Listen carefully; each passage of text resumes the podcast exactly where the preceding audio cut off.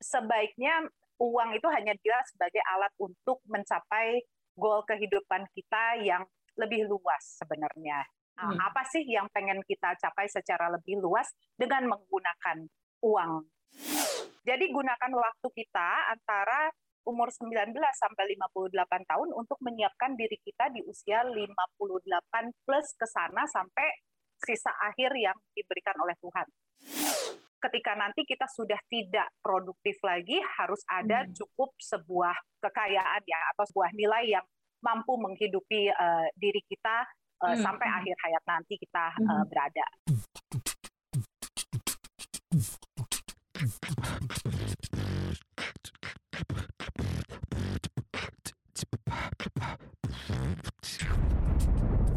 Cuap-cuap cuan.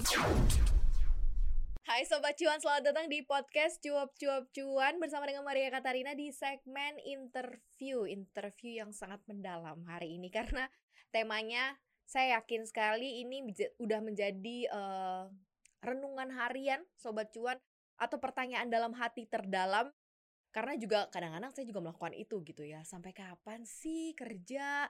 Sampai kapan sih kerja keras kayak gini gitu ya? Pengen deh punya waktu luang lebih banyak. Pengen deh punya waktu untuk bisa jalan-jalan healing segala macam kita angkat tema kerja keras sebagai kuda. Aku kok nggak kaya kaya gitu. Apakah memang korelasinya gini? Cari duit kerja itu end up-nya adalah rich adalah kaya atau justru justru uh, sampai kepada goal finansial. Ini jangan sampai salah ya.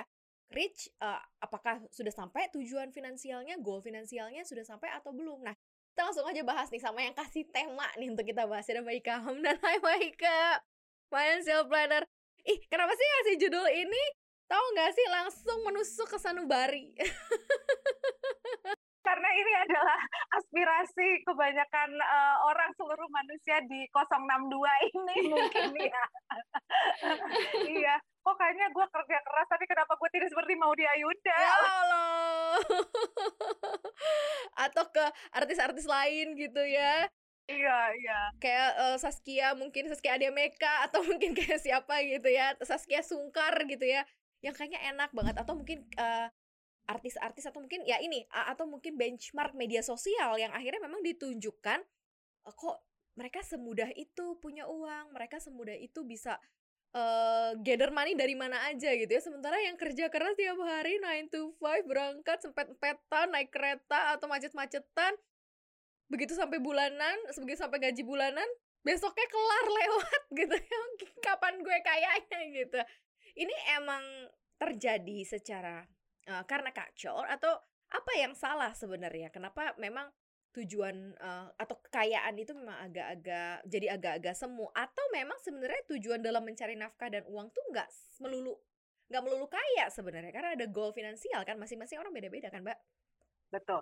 Kalau aku melihatnya ya sebenarnya kaya ini adalah um, mungkin bukan bukan spesifik uh, kaya karena kaya itu uh, relatif ya orang punya hmm. satu juta dolar bisa dibilang hmm. kaya bisa juga dibilang tidak kaya ya tetapi memiliki kemampuan untuk mencukupi kebutuhan hidup melalui alat tukar yang namanya uang itu kan hanya sebagai judulnya juga alat ya jadi se sebaiknya uang itu hanya dia sebagai alat untuk mencapai goal kehidupan kita yang lebih luas sebenarnya. Hmm. Nah, apa sih yang pengen kita capai secara lebih luas dengan menggunakan uang ini ya ada kesejahteraan, ada kebahagiaan. Mm-hmm. Kalau hmm. kebahagiaan kebahagiaan itu relatif, tapi sebenarnya kan ada hitungannya juga gitu kan.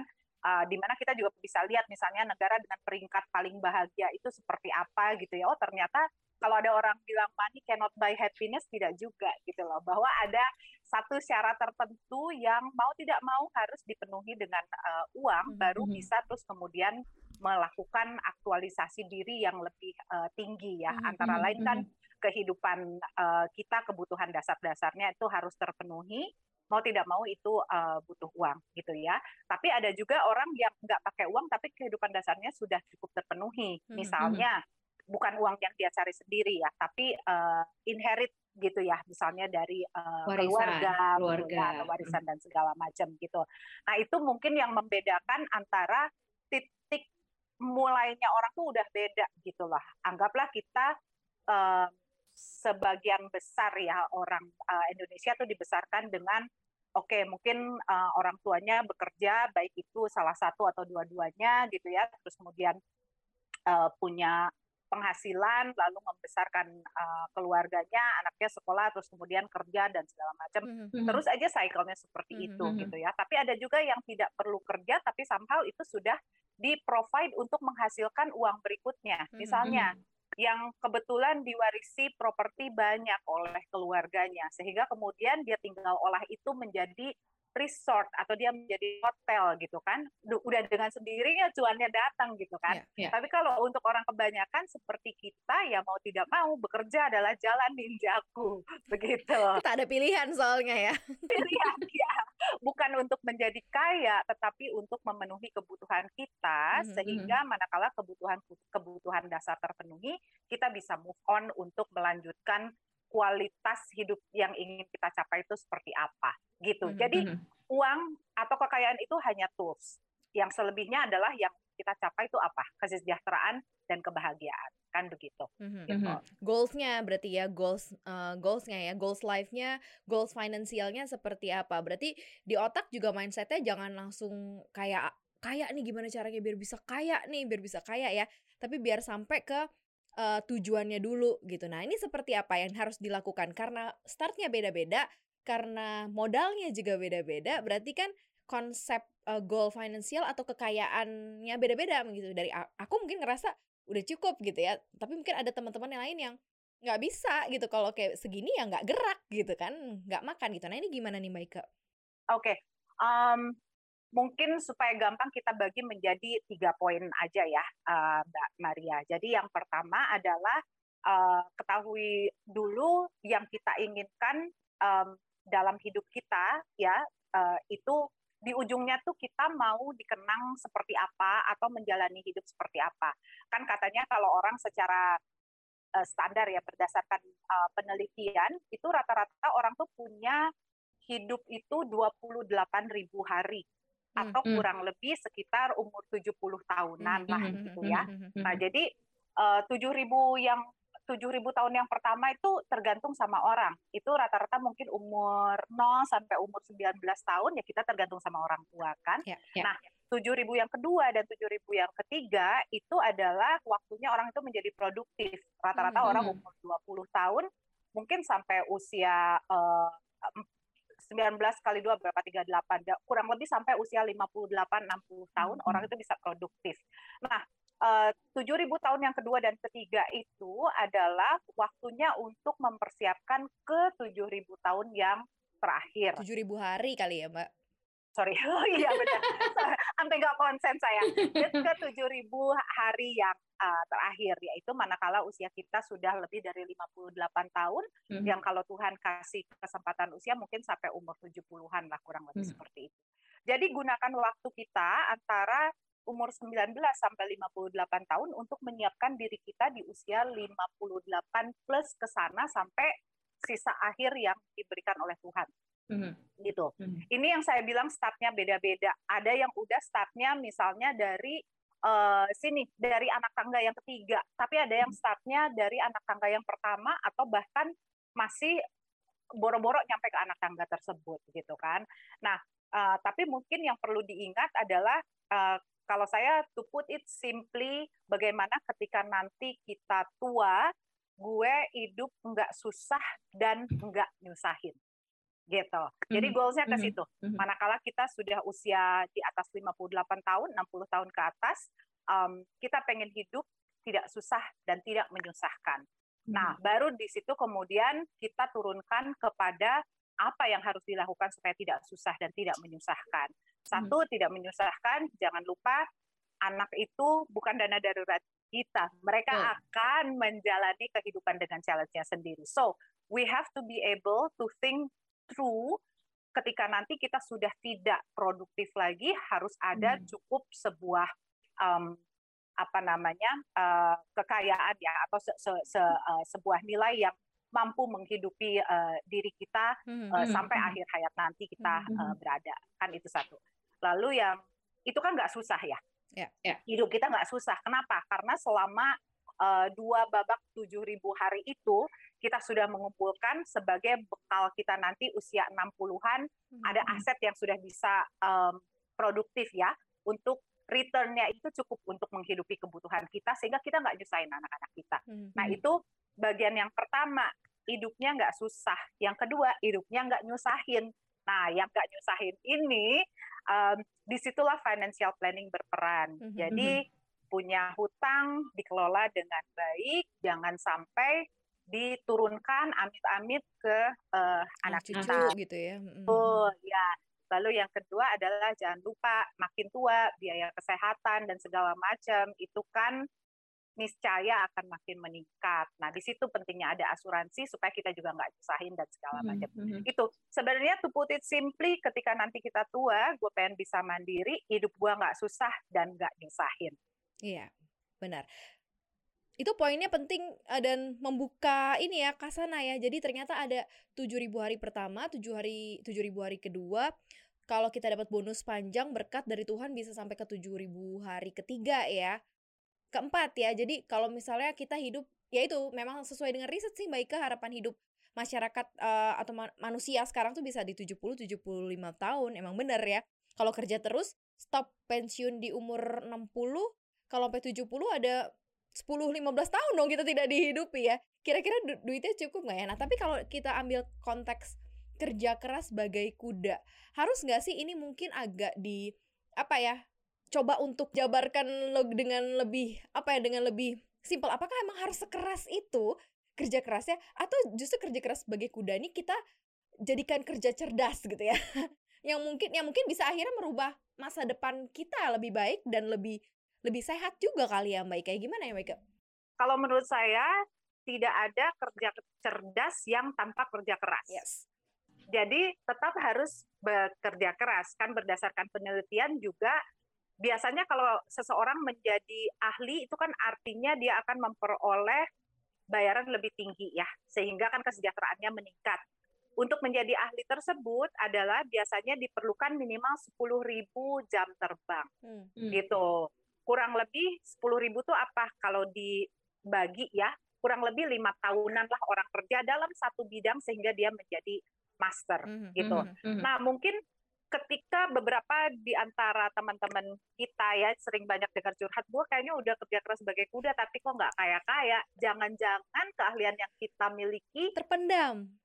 Tidak cukup mastery. Oh, tidak cukup mastery. Oh, oh Betul. kirain nggak keluar sepenuhnya gitu ya. Bisa jadi juga mm -hmm. gitu ya. Tapi artinya katakanlah kita kerja gitu ya, tapi tidak cukup mastery sehingga value-nya di pasar tidak setinggi itu.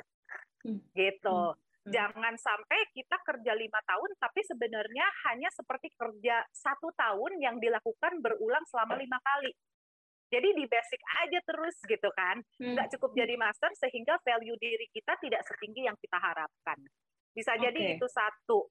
Mungkin kita kurang tajam meningkatkan keahlian kita sehingga value-nya kurang meningkat di uh, pasar. Itu mm-hmm, satu. Mm-hmm, mm-hmm. Yang kedua bisa jadi juga oh dia udah jagoan banget gitu ya misalnya dalam satu bidang gitu ya. Um, tapi kayaknya kok duitnya nggak kumpul-kumpul juga gitu kan. Nah jangan-jangan ini ada yang salah gitu loh dalam hal pengelolaan energi yang dialokasikan uh, ke, kepada uangnya gitu loh. Nah ketika uh, misalnya saya menghandle klien ya sebagai seorang financial planner itu sebenarnya lebih banyak yang saya handle itu sangat erat berhubungan dengan psikologis. Uh, Jadi tidak semata-mata hanya hubungan dengan uang. Duit aja ya. Mhm. Betul, hubungan psikologisnya itu artinya bagaimana dia menganggap uh, uang itu. Ada yang mhm. menganggap bahwa oh ini hanya merupakan alat untuk saya mencapai tujuan tertentu. Tapi ada juga yang menganggap bahwa oh ini sesuatu yang harus saya capai. Kenapa? Karena saya sering disepelekan oleh orang lain manakala saya waktu masih miskin, misalnya gitu.